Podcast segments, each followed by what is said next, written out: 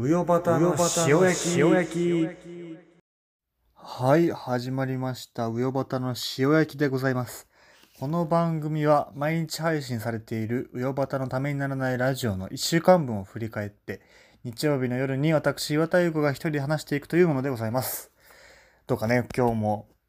最後までお付き合いいただきたいというふうに思うんですけども、いやー、このラジオ宛てのメールが来ないですね。まあ、先 先週はね、そのいついただいたんですけど、今週はゼロということで、まあ、なんというか、ただね、その、このラジオを聞いてる人の数は結構多いはずなんですよね、想定よりも。だし、田畑のラジオの平均よりも多い数の人が聞いてくれてるんですよ。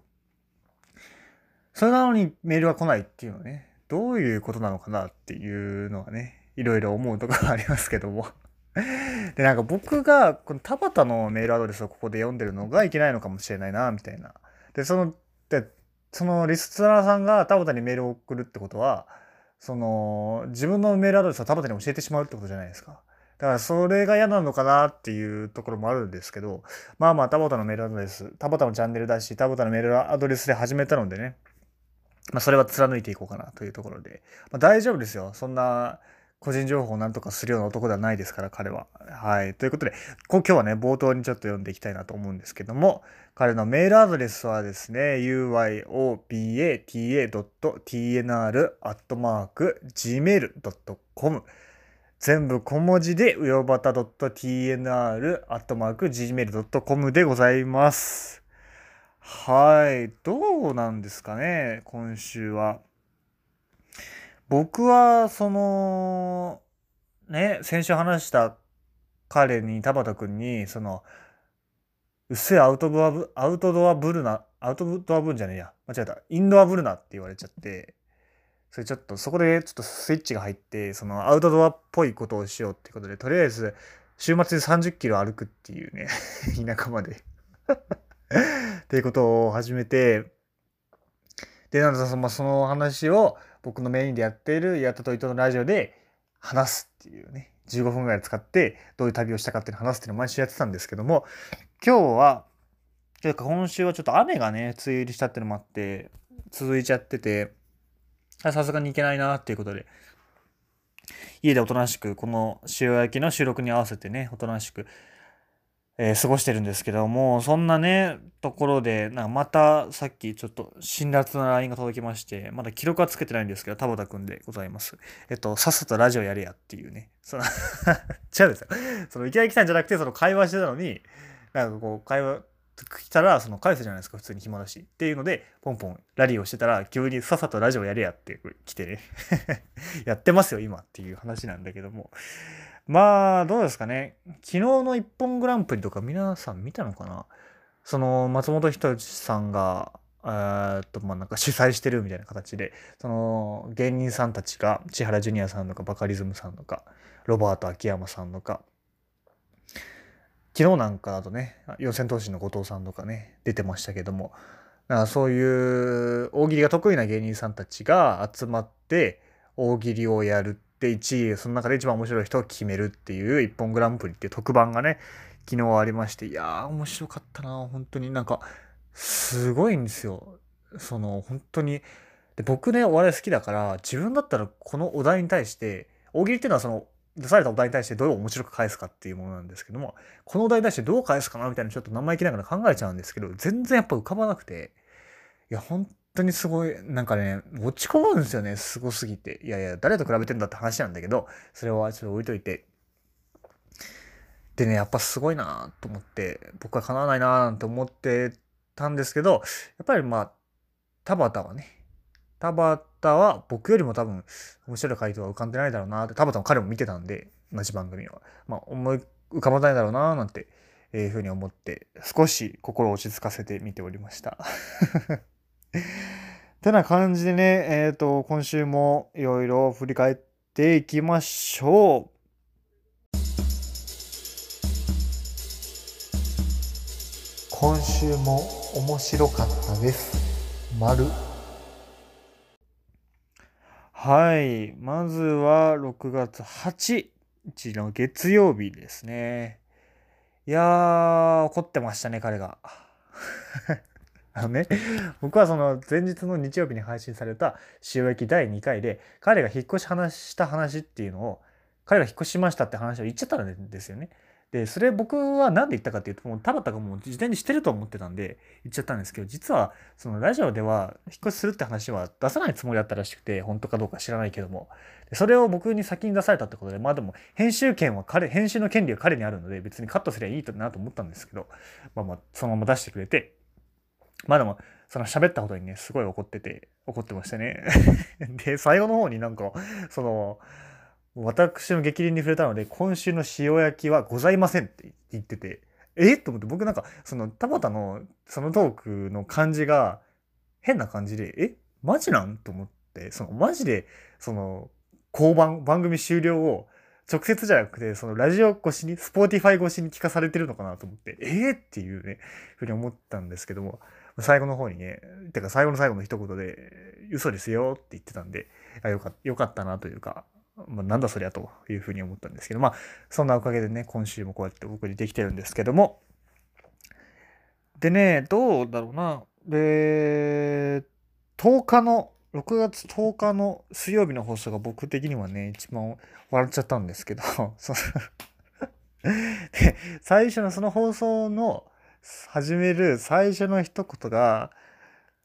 爪って気づいたら伸びてるよねっていう一言から始まるっていうね、めちゃくちゃ面白いじゃんと思って、僕スーパーで確か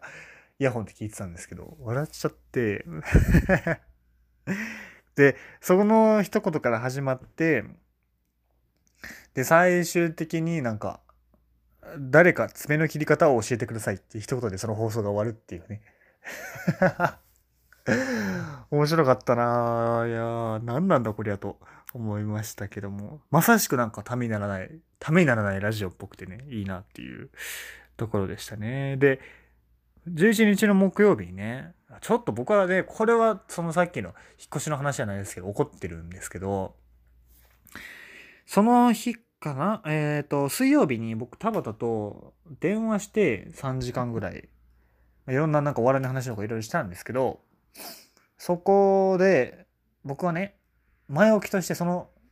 僕のなんかちょっと言葉をね出したんですよ。まあ何かっていうと,、えー、っと意見っていうのは上から見ないと言えないんだっていう同じレベルで相手を見ていってるんだったらただのダダになってしまうから意見っていうのはある程度俯瞰して上から見て初めて言えるものなんだから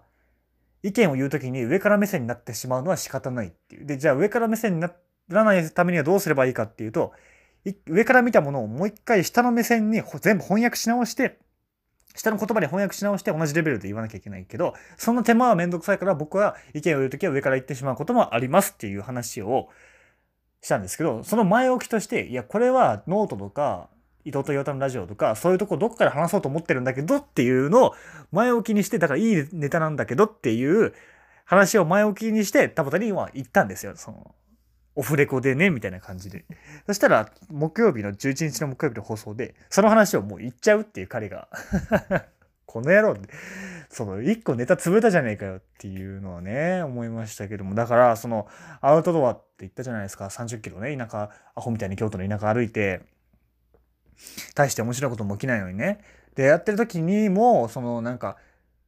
歩道にすごい、誰も通んないから田舎だから、もう草がすごい生えてるところがあって、ってそこでその意見っていうのはその上から見ないと言えないっていう話をするためにその地面に僕は這いつくばってねわざわざその汚い田舎の汚いとか言っちゃいけないけど道で。その這いつくばってえっ、とギリギリの低い視線で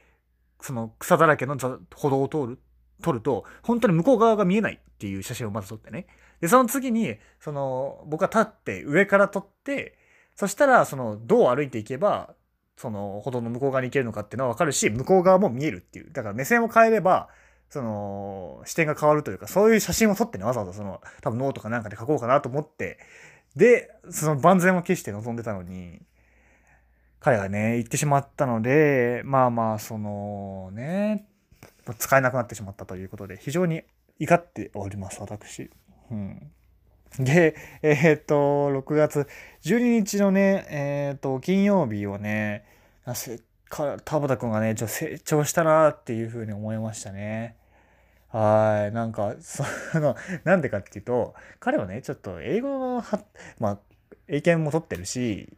で、海外の留学も行ってるし、ちょっと、まあ、英語得意みたいなキャラというか、まあ、得意なんですけど、で、なんかその発音にね、その、プライドを持ってるんですよ、彼は。だから、その、日本語、日本で発売されている、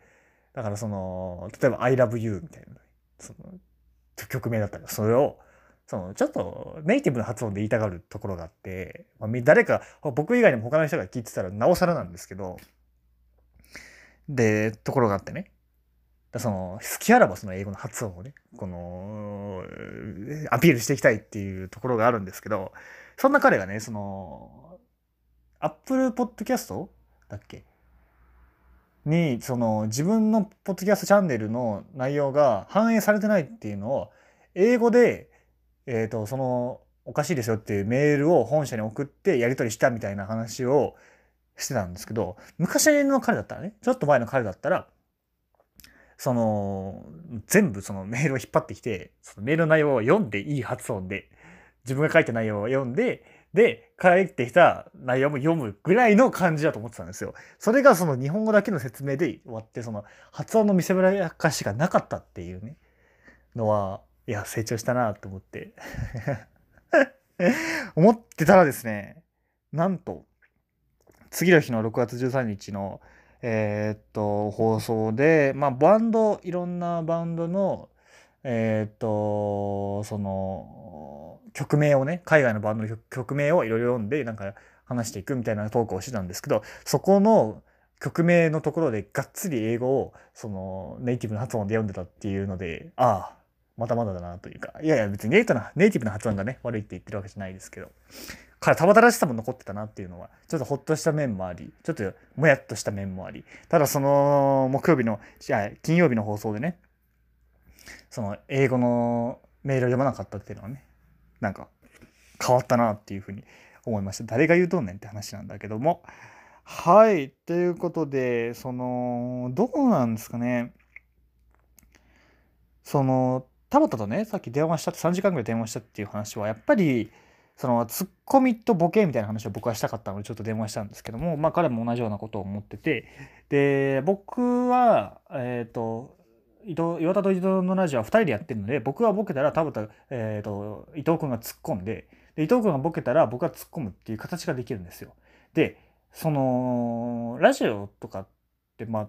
動画でもそうかもしれないけど、落とさなきゃ、どっかで落としどころ作らなきゃ笑えないんですよね。聞いてる人はどこで笑ったらいいんだってなっちゃうから。だから、まあその一番わかりやすい例として2人いたら、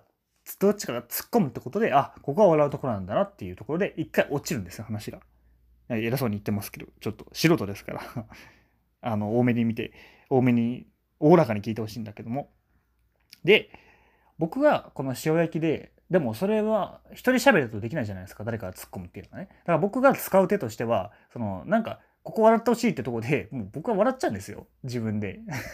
っていう感じで。何回も聞いてたでしょ？これを。だから、ってことで、あ、ここは笑いどころなんだなっていうところを聞いてる人に分からせる。だから僕が自分で言って自分で笑うことで落とすっていう、まあちょっと卑怯なやり方を使ってます。で、田畑くんはどうしてるのかって聞い